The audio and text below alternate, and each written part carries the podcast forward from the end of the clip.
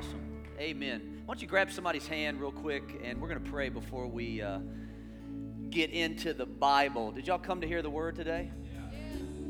Thank you, Jesus. Father, we thank you so much for uh, just faith, God. You said all it takes is a grain of mustard seed to move a mountain, God. And I know all of us are dealing with our own personal mountains, God. You didn't tell us to jump over the mountain.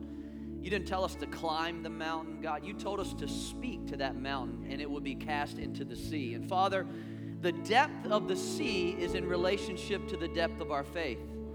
And Father, that any mountain that we deal with in our life, whether it's our family, whether it's our marriage, whether it's our job, our career, God, the destiny and plan that you have for us, whether it's uh, healing in our body or uh, pain emotionally, God, our past, God. Father, we can speak to that mountain in the name of Jesus, and it's got to jump into the sea. So, Father, I just pray that today you will stir our faith. God, you will increase the depth of our faith, Lord, and uh, help us to walk out this, this thing called being a follower of Jesus Christ. Father, we thank you. We thank you for your word. We thank you for all that you have in our life. In Jesus' name. If you agree with that, say amen, amen, amen. Come on, give God a big clap. Hey, before you, uh, why don't you go and have a seat? Don't go anywhere yet, okay? Because um, if I can just, you don't know me very well, but if I could just be obedient, if I probably just obedient with God, I'm taking a real big step of faith here. Um, I was just praying, and if can I just pray for somebody? Is that all right? Is that cool on a Sunday morning? Um, I, I, was, I came in. I don't know what your name is, sweetheart. What's your name? Say again. Ashley. Um, could you come here just one second, Ashley? And um, how old are you, Ashley? 16. I figured you were pretty young. And um, uh, I just, I felt like when I walked into the room uh, that, that God has been, there's a lot of questions inside of you. A lot of questions that you've been asking God. And I just felt like the Lord wanted me to tell you that those answers are coming for you. In regards to your influence, because I think that there's been a lot of questions around the people that are in your world, people that are coming in and people that are going out. And I don't know what that means to you. And, if, and listen, you don't know me, I don't, and I don't know you. But I just felt like the Lord was gonna is, is impressing upon me to let you know that the right people are coming into your world. And God is going to show you the people that need to exit your world. And don't let it hurt because sometimes we question why God moves us in seasons of our life. And I just wanted to just speak to you. You're going to a new level in your worship.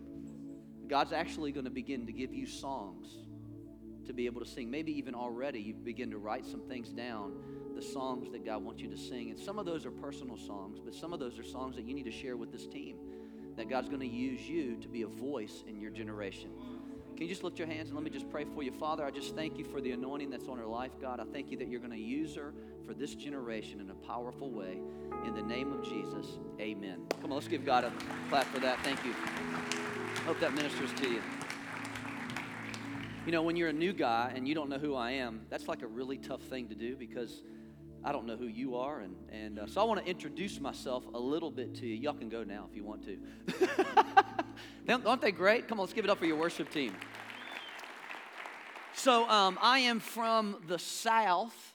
And usually, when Australians do an American voice, you usually do our voice. Uh, you make fun of us. You know, the jokes, you're a redneck. I'm a redneck, okay? Um, if you saw, how many y'all have seen that show about the swamps and the gators and all that stuff? Well, that's my world, okay? We're, we're right in that world, and so we don't have any, you, you'll be able to understand everything I say. I'm not that far south, but I'm on the east coast of the United States in a place called North Carolina. I live in a city called Charlotte, uh, Charlotte, North Carolina. I've been there for uh, 15 years. Um, we plant, I'm sorry, 13 years. We planted our church in 2002, like Pastor Mick said. We moved to a city that we did not know anybody. Um, I, had, I did not grow up a Christian. I grew up a good pagan. And so I got saved when I was in college. I'll tell you a little bit more about my story towards the end of the service. But um, I met this really cute blonde girl at a fraternity party. A fraternity is a club that basically you join in college because you need friends, and so you pay to have friends. And so that's what I did. And so I joined this fraternity, and we were having this big party one time, and I met this cute blonde. Her name was Penny, and I fell in love with her, and we got married. And I've been married for 23 years now, all in a row. We didn't take any breaks in the middle there, all to the same person. Matter of fact, I have a picture of my family I'll throw up there just to kind of let you. That's my wife right in the middle there. You can always tell a good pastor by how good looking his wife is. So if you ever walk in a church and you look at the wife and you go, woo, then probably not the church for you. I'm just, I'm just saying that. You can tell Pastor Mick is a good pastor. Right? He married way, way above, way above. I'm sure Pastor Rhonda probably has some sight problems, but just saying. My wife, the same thing. Same thing, Mick. My wife is blonde, and so, uh, no, I'm just kidding.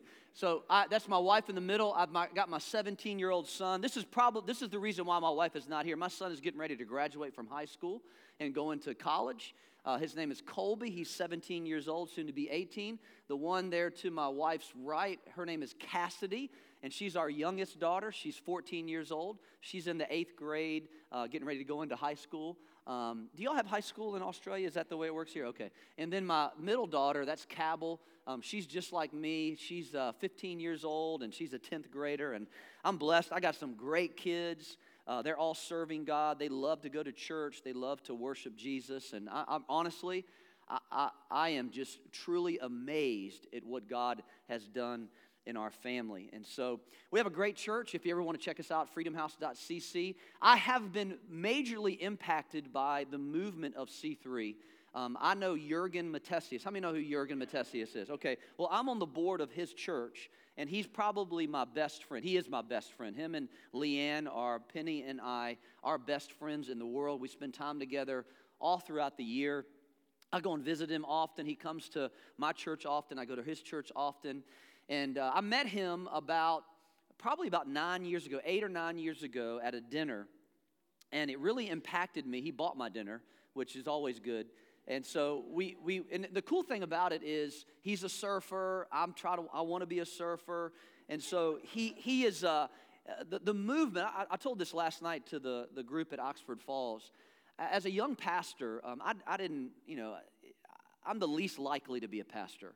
Uh, I'm kind of not that guy. I'm a businessman. I was a businessman. And um, so when God called me to be a pastor, I was like, Are you sure about this, Lord? Like, are you really, you really want me to do this? Uh, because I, I, you know, I kind of think a little bit differently. I, I kind of go a little different way. And, and, and when God called me, I'd, i grew up in a word of faith church. And so it was a very charismatic, very spirit filled church. I got saved in that church. And so my relationship with the Holy Spirit was phenomenal in the sense of what we learned. But what happened over time is our church became a little bit irrelevant in the, in the portrayal of the ministry of the Holy Spirit to the people that are outside. And I felt real uncomfortable even bringing people to the church I grew up in. And I know that's not like C3 here, but I wanted to have a church when God called me that people would feel very comfortable in bringing their friends, but I did not want a church that didn't embrace the power of the Holy Spirit. And so when I met Jurgen, I was kind of in this tailspin or this dilemma on figuring out how the Holy Spirit was to be involved at Freedom House. And as a result of our relationship and getting to know Pastor Phil and Pastor Chris, it really helped me to grasp that. And so you have been, you don't know this, but you have been a very influential part of my life and I hope that we can continue to be friends. And um, I love your movement. I love all the people that are involved in C3. And um, I was afforded the opportunity to speak at the Americas Conference last year in Las Vegas. And uh, you've got some great things going on, uh, not just here in Sydney, but across the world. So um, you should be very thankful and uh, very grateful about what you're a part of. If you're new here, if you're kind of new to what's going on, you're in the right place at the right time. I'm telling you, you need to make sure you come back and hear the pastor of this church. I'm just a guest speaker. Um, and so just, just make sure you come back and visit again, and I know God will bless you in a big way. Well, I, I, got I feel like I got a word for you today. I, I, have been tasked with the, uh, with the opportunity to talk about uh, Blueprint, this new series that we're doing here at C3. And um, I looked up the word blueprint on, on Google. I Googled blueprint because I wanted to know exactly what a definition. I kind of had an idea of what a blueprint is. Um, it's, a, it's what it is is a picture or a reproduction of something. And it's used specifically, it started in the early 19th century, it's used specifically so that you can have a fast and accurate reproduction of whatever that thing is that you have a blueprint for. So you could have a blueprint for a house, you could have a blueprint for a piece of machinery, you could have a blueprint for a building. Uh, I believe that God has a blueprint for each one of us because really what we're here on the earth to do is to reproduce Christ in people's lives. And so what I want to do today, and I believe what's going to happen over the next few weeks, and I'm sure every pastor will say this, these are, I believe, some of the most important messages that you can hear, whether you've been a Christian your whole life or whether you just are kind of checking, kind of kicking the tires of Christianity. Because what this blueprint message is about is about your identity. Everybody say identity who you are in Christ. One of the greatest questions that we all ask is, Who am I? Now, here's the thing it's easy to get confused with what you do, okay? Because most people get that out of order. Most people identify with what they do instead of who they are. See, I'm a pastor, but my identity cannot be in me being a pastor. My identity must be in Christ first, and then the outworking of that is my pastoral responsibilities, my, my, my leading as a husband, my being a father. If I get those out of order, then what ends up happening is I start to live for approval instead of living from acceptance. Okay, follow me. So, this title of this message is called Man in the Mirror. Man in the mirror. If you have your Bible, I want you to go to James chapter 1. James chapter 1. And we're going to dig into this verse. And I think this verse is going to be a, a foundational verse. My job is to kind of let it put a little foundation, some meat around this message as you kick into it over the last few next few weeks. And so when I when I when I titled this message "Man in the Mirror," the first person I thought about who, who, who can think about man in the mirror? Michael Jackson, the great prophet of the '90s um, wrote a song called Man in the Mirror. Here's the, here's the chorus of the song Man in the Mirror. He says, I'm starting with the man in the mirror. I'm asking him to change his ways. And no message could have been any clearer. If you want to make a change, world a better place, take a look at yourself and then make a change. You know what I'm talking about? I think we actually have the song. Come on, can we play it a little bit?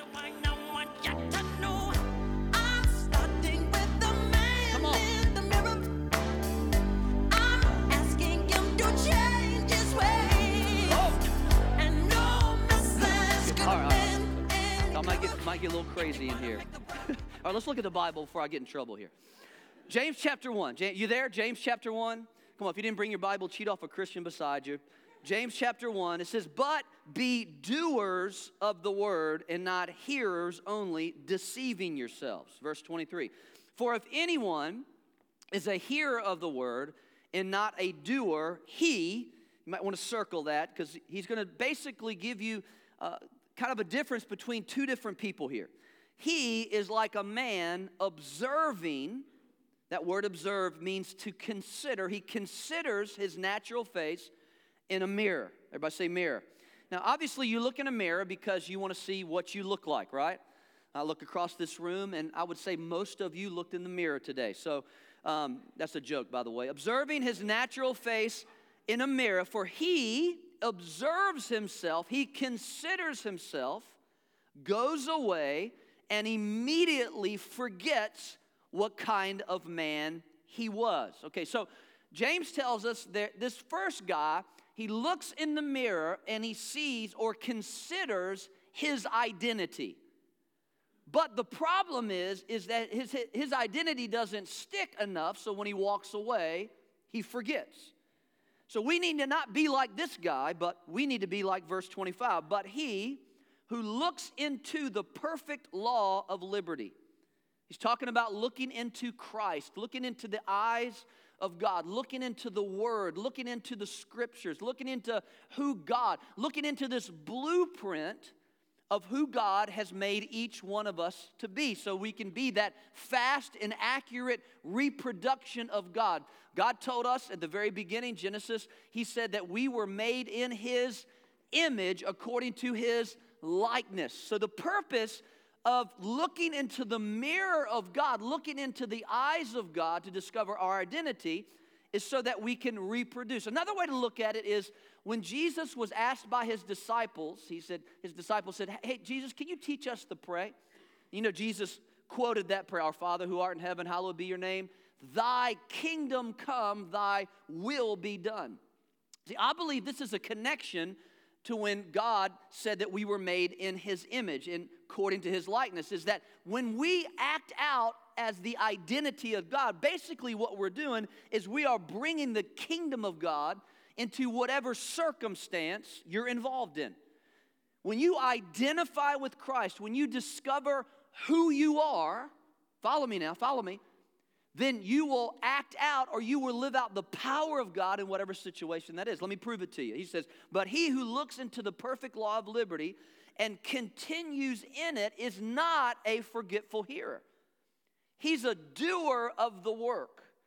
Notice what it says next. This one will be blessed in what he does. In other words, whatever area of you your life that you identify God in or identify with God in will be blessed. The areas that you don't identify with God in don't carry his blessing. Now we know this is true because all of us can probably pick somebody out that comes to church every single week. They, they, they show up on time, they serve God, they answer altar calls, but the, the tough thing is, is they, they, don't, they don't see change in their world. And the reason is, I believe, is because they've got, we end up getting things out of order. We identify ourselves by the busyness of being a Christian instead of recognizing who God has made us to be. Now, now here, here's the deal. Listen to me the, the challenge is, is that when it comes to identifying with Christ in the world that we live in, and I know Australia is a lot like the United States, there's a lot of pressure on you as a Christian. People are looking at you. You go to work, you'll go to work tomorrow morning, and you might talk, you might get excited about this message, you might get excited about worship, what you're doing, the influence you're having in the community, you start talking about it, and people really, really kind of look at you weird because they're, they're thinking, why do you do this? Why, why do you act this out? Or they challenge you about certain controversial issues like homosexuality or, or gay marriage or all of those things that are issues with the church. See, here's, here's the thing people that are outside of God, outside of the church, they don't really care what you believe. They don't really care about that. What they're looking at your life about is they want to know if they want to be like you. That's what they want to know. You can, you can say what you believe all day long, but your life, what you hear and do, really becomes the reflection of who God is. So don't tell me how, how awesome church is and how awesome God is, but you're, you're dealing always with struggles in your marriage life. They're, they're looking to be like somebody. They want to connect with you on the basis of your life. They want to, I, I want to be a Christian. I know you do too. You want to be a follower of God that people, they envy you. They, they look at you and they go, I want that marriage. I, I want that family. And, and it's a result of not just saying it, but living it out. And that comes by identifying, having the correct identity with God. Write this down. Write this down if you're taking notes today. Behavior only changes when we change our belief. Behavior only changes when we change our belief. Look at your neighbor and say, I know you have a lot of BS. Come on, just look at him. Say, I know you have a lot of BS. I don't, I don't know what y'all laughing about. I don't know what y'all thinking about. I'm talking about your belief system. Y'all need to get saved up in here. we all have a belief system. I believe at the core of our belief system and behavior always follows belief. Let me just give you a little parenthetical preaching moment for a second. If you, if you have kids, how many of y'all got kids? Raise your hand if you got kids. Wave. Okay. So if, if your kids are acting up, don't try to change their behavior. Find out what they believe. The reason why they're acting up is because of something that they believe. So as a parent, you got to dig into why they're doing what they're doing.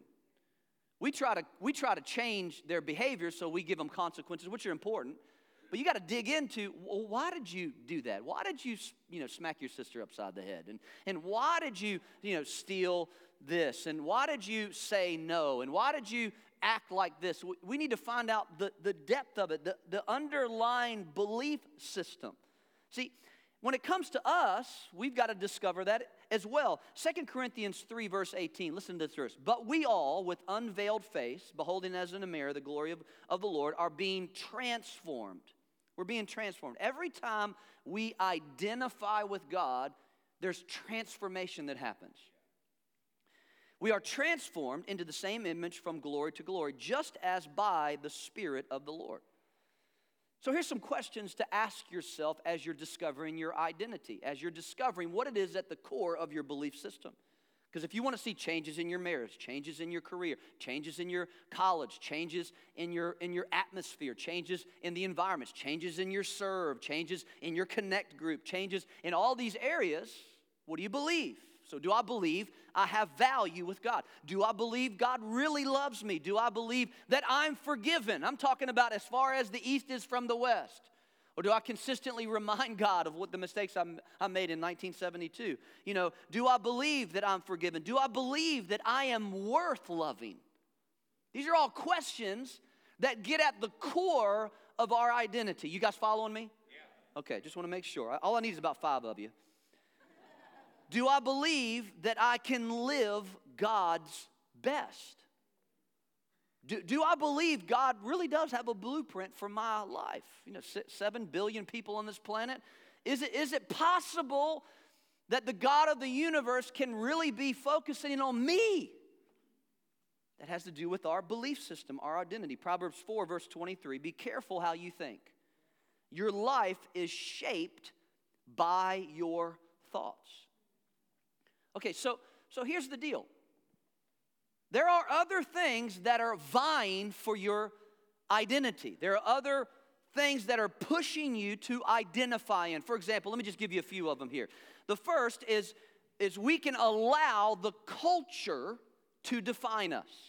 We live in a culture, we live in a society. It's very easy for us to succumb to culture's identification of us. Now, culture looks at the outside. It's all about the outside. It's about if you if you look good on the outside, then I guess everything's okay on the inside. That's why you know they have Photoshop and people are mesmerized by entertainers and and you know makeup and and I mean there's there's nothing wrong with that. I mean if the barn needs painting, then paint the barn. I mean that doesn't make any difference. The, the point of the matter is is not we don't put our emphasis. That's old North North Carolina term right there. If the barn needs painting, but we can't allow the outside to determine whether our identity is right with God. Just because things look good on the outside doesn't necessarily mean things are going good on the inside. Are you following me? So, so you know, people nip it, they tuck it, they suck it out, they lift it up, they drop it down, they pull it back. You know, they do all these things to try to feel good on the outside, thinking that it's going to change what's going on in the inside. It's like the woman who was given a prophecy that she was going to live 40 more years. So this guy, you're going to live 40 more years. So she goes and she gets it nipped, she gets it tucked, she gets it lifted, she gets it pulled back and sucked out. And then as she's walking out of the doctor's office, bam, she gets hit by a bus. Gets to heaven. First thing she does is she runs to God. Says, What, what, what happened? I, I thought you told me that I was going to live another 40 years. And God looked at her and said, Well, I didn't recognize you. So. That's not a true story. It's not a true story. That's a joke. It's never good when God doesn't recognize you. Would you agree? Don't let the culture define you. Don't let the culture define you. The second thing that can define us is we can let our past define us. What we went through, the circumstances that we were faced, the, the, the, things that weren't done for us, the things that were done for us, the words that were spoken over us, the words that weren't spoken over us, the kind of the, the things that we've been given. I, read, uh, somebody told me recently that we all have these things called allergens in our body. And these allergens lay dormant until the right circumstance or the right moment. And I always wondered, I would go to, to Arizona from North Carolina. North Carolina is very green. Have, we have seasons, so it you know snows a little bit, not a whole lot, maybe once or twice during the winter. Then in the spring, all the flowers come out, and there's pollen. You know what pollen is? It really hits hard. But when I would go to Arizona, I would experience the worst sinus problems every time I would go to Arizona. And so I'm talking to this guy, and I'm like, why is it that when I go to Arizona, that this happens? Like all of this stuff happens. He says, because under the right circumstances, at the right moment, the allergens in our body can easily be released. Listen to me, when it comes to our past, if we don't completely give it over to God at the right moment, with the right circumstance, with the right word, we can allow our past to define us. See, if you don't know who you are, you will always default to who you were. If you don't know who you are, you will always default to who you were. We let our culture define us, we let our past define us, or we let others define us, the people around us. This is what's called approval addiction. It's very easy to build our identity on the fear of man instead of on the fear of God. So we do things in order to get people's approval. We try to sing better so we can get people to like us. We, we try to uh, serve more so we can get people to like us. Or we try to do a, make a, you know, fulfill accomplishments in our life, be successful. And all of those things really are empty if we're doing them for the wrong reasons. They don't ever fulfill us. You can even do ministry like crazy, and it'll never fulfill you because you're doing it for the wrong reasons. You're looking to get approved by Pastor Phil or by Pastor Mick, and you're you know, just trying to vie for that. I did that for a long time as a young believer. In my early 20s, when I first got saved, man, it was all about getting people's approval and trying to get them to like me even more. So I wouldn't say things because I was afraid they wouldn't like me or I, I wouldn't tell them who I really was. You know, but the Bible says that we need to come to God with an unveiled face. That means we come to Him vulnerable. And sometimes that means really letting down our guard around the right people, around the right people in the right circumstances, in our connect groups where it's safe, it's confidential, it's a good environment where we can just come clean and deal with these things in our life and not be so worried about getting the approval from somebody else. We can let our culture define us. We can let our past define us. We can let others define us. Now, here's what happens if we allow those things to define us we develop what I want to talk about for the rest of the service, and that's insecurities. Insecurity. See, insecurity is rooted in rejection. And we all are born rejected. Let me say it another way. We're all born separated. That's why you need to get born again, accepted. We all are born. We all are born in sin, right? That's why we come to God. That's why we're given the most powerful spiritual ability called choice. We all are given a choice to either follow God or not follow God. It's your choice. If you're sitting here and you're kind of wavering, you're always going to have that choice presented before you. Either you're going to be a follower of God or you're not going to be a follower of God. There's no middle ground. Either you're with him or you're not with him. Either you're going for him or you're going against him. There's no kind of middle ground. You're all given the choice. We're all given that choice.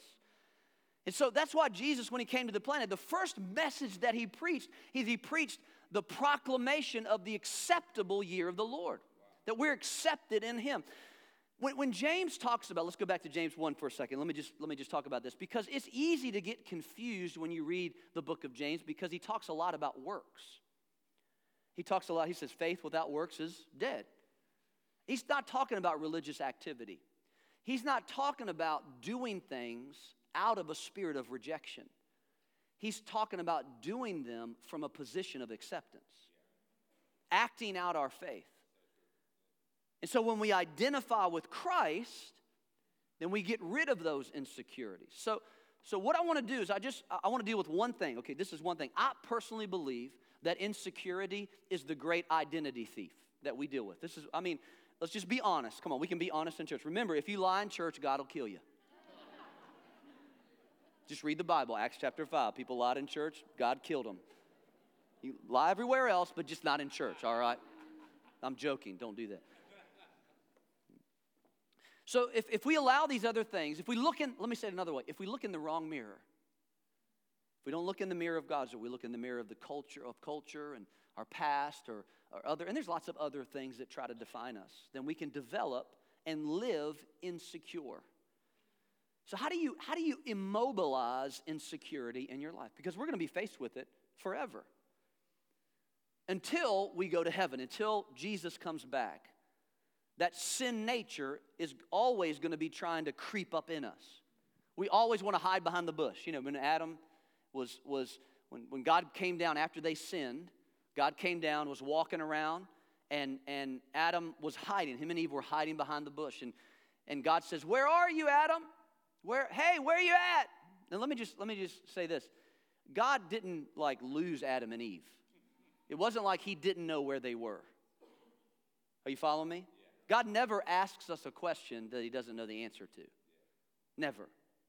So when God says, Where are you? this is really mankind's question. He's constantly asking us, Where are, where are we? Because we typically want to hide behind the bush, insecure. We typically want to hide. We don't want to be vulnerable. We don't want to let it all out. We want to hide. We don't want to identify with Him. We want to identify with the bush. We want to identify with our past, our the culture, our sin. We want to identify with that old man because it's more comfortable to do that. It's easier to do that. So, so when Adam is sinning, he says, he goes, I, I heard your voice. I was afraid, so I hid. Insecure. Now, fear had never been introduced. Nobody told him about fear. So for him to say, I was afraid, meant that something happened in his heart as a result of the sin. So the insecurity builds itself around rejection and is expressed through the fears that we face on a consistent basis. You guys following me? And so, so how do we immobilize insecurity? Well, in Romans chapter 12, I want to just read this verse to you. You know this verse, but I want to read one more because uh, it's kind of interesting what Paul says. It says in Romans 12, verse 1, it says, I beseech you, therefore, by the mercies of God, that you present your bodies a living sacrifice, holy and acceptable to God, which is your reasonable service. And do not be conformed to this world, but be transformed by the renewing of your mind, that you may prove what is that good and acceptable and perfect will of God. For I say, now this is, this is the verse I want to get to. For I say, through the grace given to me, to everyone who is among you, not to think of himself more highly. Everybody say highly. highly. I'm going to say it again. Say highly. Look at your neighbor one more time and just say highly. Not to think of himself more highly, but to think, but to think soberly. Everybody say soberly. Okay, I want to focus in on these two words as God has dealt to each one a measure of faith. faith. Now, you know, obviously the Bible is translated from Greek in the New Testament to English, Old Testament, Hebrew into English. And so the Greek word for highly doesn't mean prideful, because that's kind of the connotation that it's given by the word highly. What it means is to have an improper or wrong view or incorrect stance. What Paul is basically saying is that if we want to prove out the will of God, if we want to live as a sacrifice to Him, then we must have the right perspective of our life. That's why he says not to think highly, but to think soberly. The word highly in the Greek is the Greek word hyphroneo. The word soberly is the Greek word sophroneo. It's almost like a little play on words. He said, Don't be hyphroneo, but be sophroneo. Don't be have the wrong perspective, but have the right perspective. Soberly means to be in your right mind, to have a sound mind, without illusion, living purposeful. That's what that word sophroneo means. And then he says, Because each one of us have been given a measure of faith. We have enough faith to live it. We have enough faith to connect with God in the right position. Now, whenever I find a word that's a little challenging, the best way to discover even a better definition of it is to go to another place that the same word is used. The only other time that this word is used is actually in Mark chapter 5 when Jesus is casting the devils out of this man. Remember the story? Is it okay if I come down here? Is that all right? I can't really see your face. I'm kind of blinded up here. And so, so Jesus in Mark chapter 5, and I'm almost done. Okay, so just follow me just for a couple seconds. Mark chapter 5, Jesus goes to this place called the Gadarenes. Remember the story? And this guy comes out of the tombs, you know, he cuts himself, he's got all these chains on him, and he's like, he's just crazy, and, and nobody can tame him, the Bible says. Nobody can help him. He's just all alone. Listen, listen, he's all isolated. He's pulled himself away from people, he's pulled himself away from civilization. He's become immobilized, he's isolated, he's disconnected. Jesus shows up, and listen, when you read the story, this is the only reason that Jesus came to this place was for this one guy. And so he shows up, he comes to Jesus, and he says to him, Don't torment me. It's not my time. And you know what Jesus does? He says, Come out of him, but the devils don't come out, do they? And then Jesus asks him a question. You remember the questions he asked? He says, What's your name? In other, wo- in other words, identify yourself. Who are you? What's going on? And you know what he says? He goes, My name is Legion because we are many. Now, when I read that, I think about people who are dealing with the struggles of life. Because what has happened is they are finding themselves living multiple personalities out of insecurity, hiding behind this bush, afraid. Now, this guy was demon possessed, and Jesus cast the demon out of him, you know, and he cast him into the pigs, and all that bacon is wasted, just goes right into the ocean. Terrible waste of bacon. We need to talk to God about that when we get to heaven, Mac. I'm serious. I mean, I don't know about you, but I love some bacon. Can I get an amen up in here, up in here? And so, so all the pigs run. And you know what the Bible says after that? Mark chapter 5, verse 15. Listen to what it says. It says, Then they came to Jesus, all the people from the city came to Jesus, and saw the one who had been demon possessed and had the legion sitting and clothed and sophroneo in his right mind. When he was presented with Jesus, he saw the true reflection of who he could be.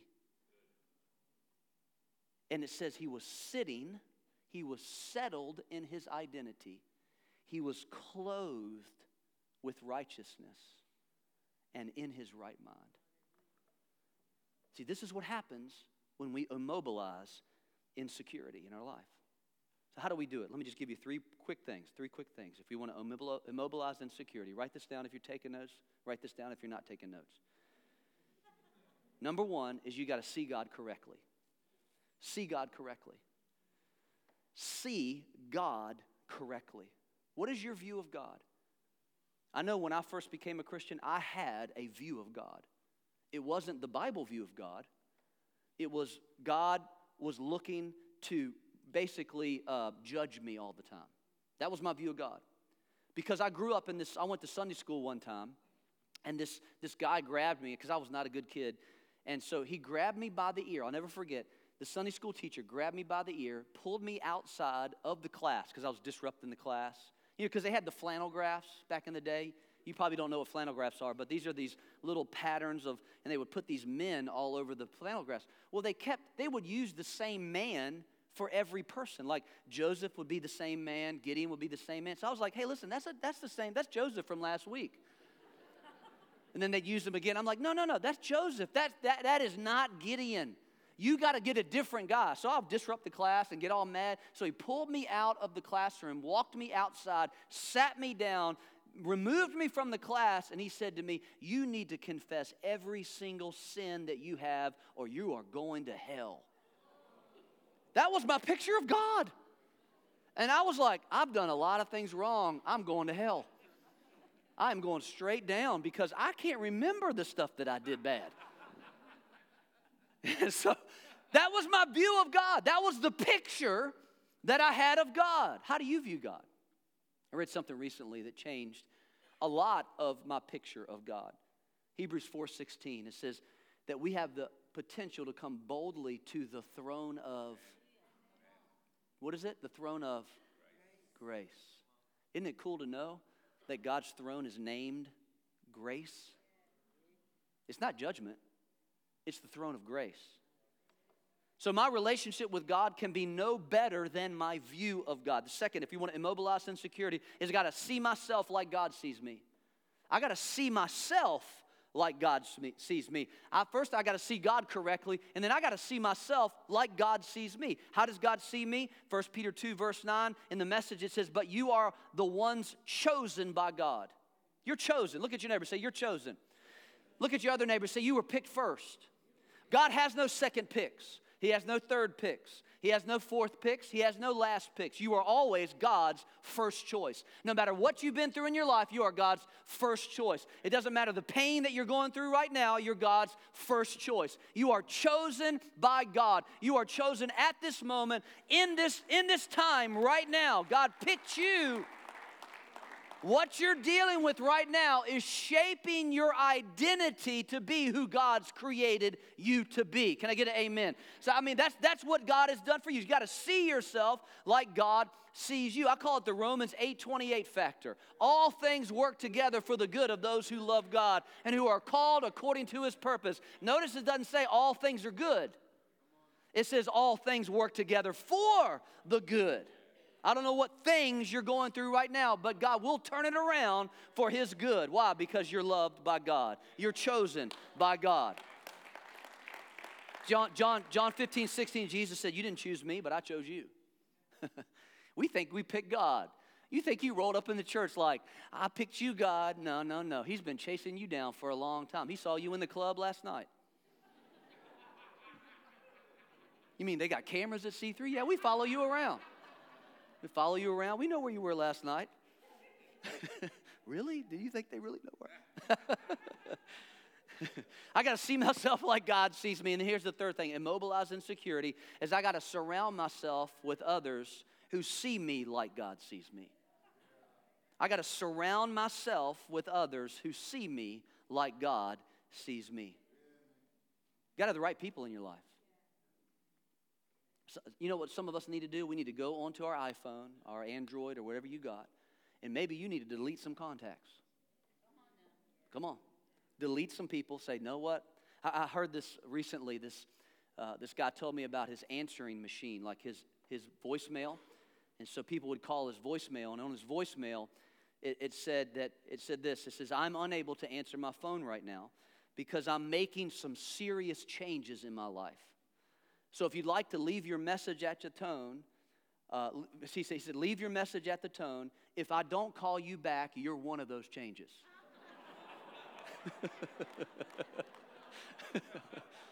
Come on, is that the voicemail y'all need to change right now? We're going to have a voicemail changing altar call today. Just bring, and Pastor Mac will get on there and he'll be all, you know, because I mean, just look at him. I'm scared just looking at him. I mean, I'll follow God just because Mac told me to. Proverbs 27, verse 17. It says, As iron sharpens iron, so a man sharpens the countenance of his friend. Let me just, let me just close this with this story. Um, when I, when I, right before I got saved, something tremendous happened to me.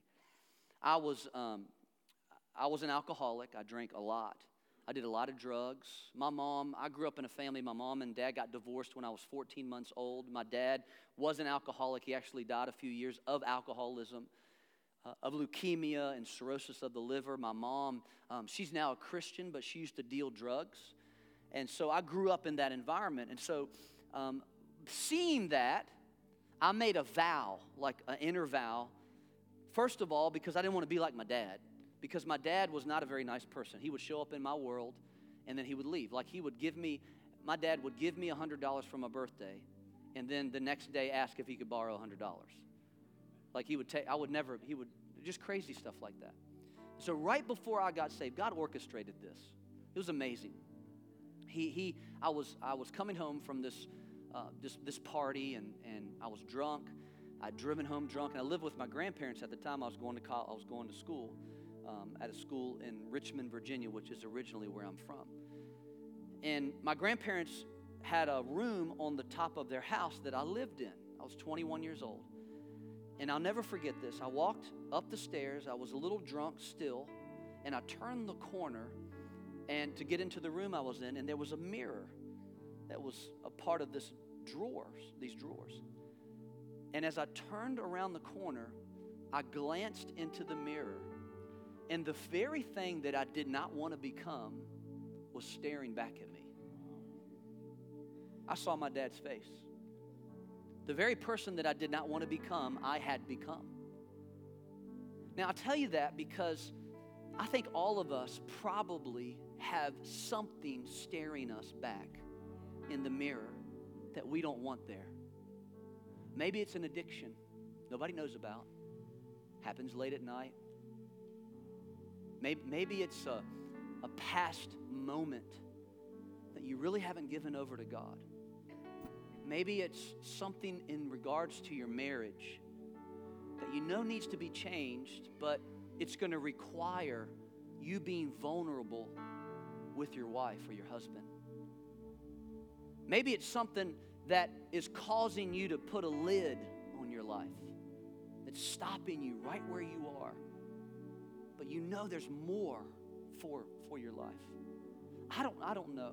For me, in that moment, it was the image of becoming my father. Now, I love my father, don't get me wrong. I came to grips with who he was when I became a Christian, which happened two weeks after that. Two weeks. I met that girl. Her name was Penny at a party. She said she wasn't going to date me unless I went to church. And I said, You're really cute. I will go to church with you. and I did, and I got saved. I mean, I'm not talking just saved, I got saved. Like my whole world changed. Because you know what? I saw the right reflection. I saw the right reflection.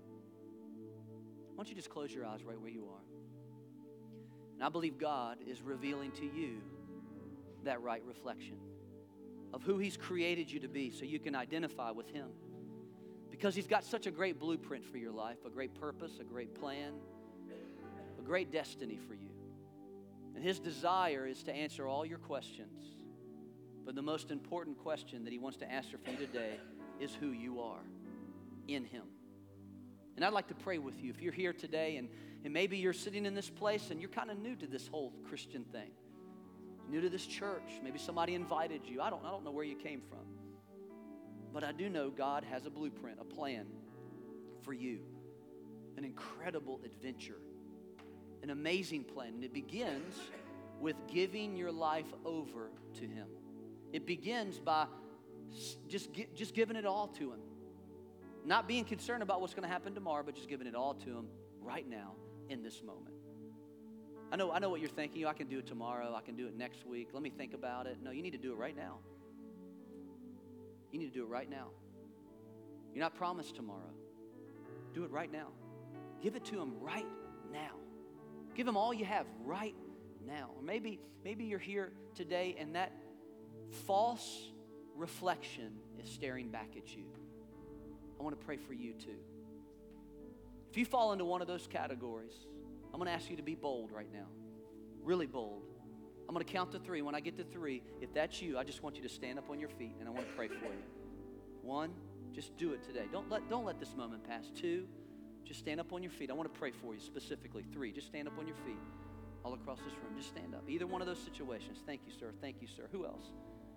Come on, you know you're not right with God. You want to get right with God. You know that reflection is staring you back, and you know things aren't right. Come on. Who, who else? I know there's a couple more people that need to stand up because it's, it's, it's, it's dogging you every day, that reflection that you see when you wake up in the morning. God wants to change that in you. Just stand up on your feet. Just stand up right where you are. Stand up. Come on, I'll give you 10 more seconds. Stand up because I'm over time. Just stand up. Just stand up. Stand up on your feet.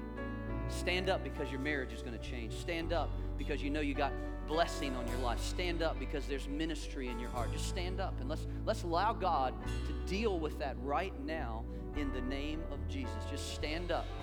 5 more seconds. Just stand up. Stand up. I feel like there's one more person you need to stand up. Thank you, Jesus. Thank you, Jesus. Thank you, Jesus. If you stood up, I just want you to lift your hands to heaven.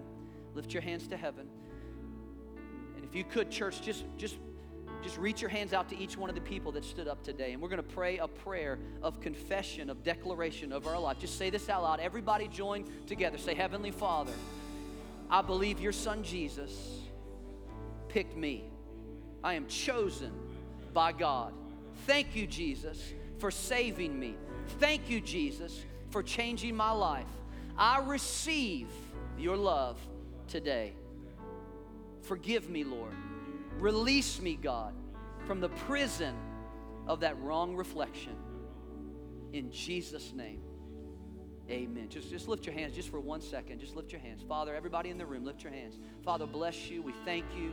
We honor you. God, I pray blessing and favor over these people's lives. Thank you, God, for what you're doing in their hearts, God, that they, they can discover the trueness of who you are in their life in Jesus' name. If you agree with that, say amen. Come on, give God a big clap and a big shout. Thank you guys so much.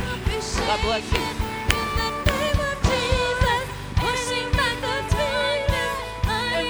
Shout